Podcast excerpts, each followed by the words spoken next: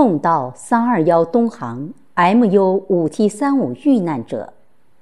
作者：周冰。朗读：贝西。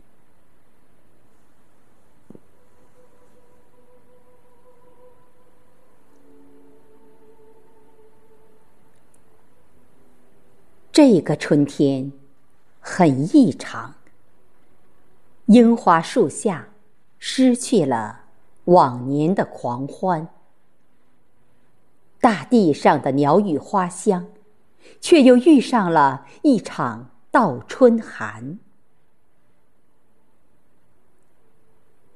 猝不及防，巨响震撼了梧州的山峦，空难的消息。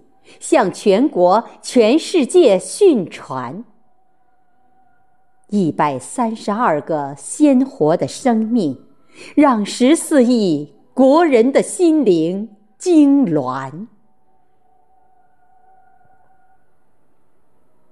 每一个遇难者，都有一个未能完成的愿望。十六岁的花季女孩，带着对父母。闺蜜的念想，完成出差任务的男士，四个月与家人的分别望眼欲穿。三个孩子的父亲，肩扛着未及完成的责任，消失在瞬间。亲人们来到了现场。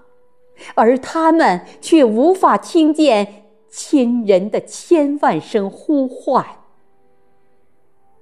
雨水淅沥冲刷着残骸片片，嘶哑的哭声在风中飘荡。